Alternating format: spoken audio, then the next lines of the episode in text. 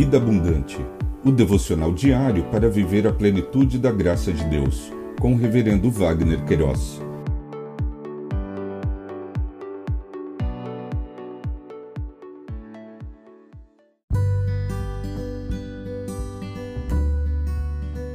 Olá! É um privilégio compartilhar a palavra de Deus. O nosso tema hoje é: O seu copo está meio vazio ou cheio? No Salmo 30, verso 11 e 12, lemos: Tornaste o meu pranto em dança alegre, tiraste o meu pano de saco e me cingiste de alegria, para que o meu espírito te cante louvores e não se cale. Senhor, Deus meu, graças te darei para sempre. O rei Davi registrou nesse salmo seu reconhecimento e gratidão ao Deus eterno por ter transformado o seu lamento em folguedo. Na trajetória da vida, o caminho tem os seus acidentes naturais, composto de altos e baixos, curvas, descidas e subidas.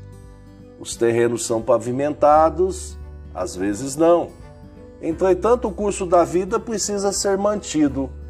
O objetivo é alcançar a linha de chegada. No mundo corporativo, a caminhada não será diferente. Trilhas, caminhos e estradas escorregadias. Se faz necessário ter sempre ao lado um bom navegador, ou se valer de instrumento que levem a bom termo. A pergunta que não se cala é: diante das dificuldades no curso da caminhada, qual é a percepção natural e espontânea?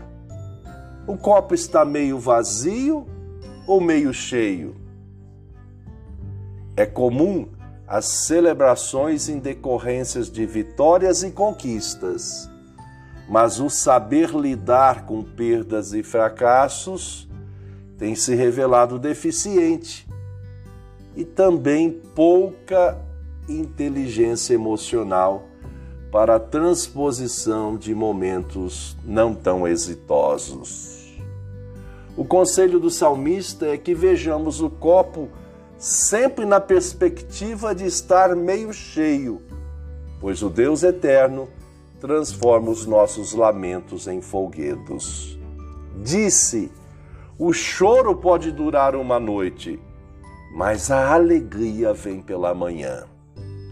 Lições aprendidas: o Deus eterno conduz o destino de todas as coisas, mesmo que a priori não entendamos as suas ações.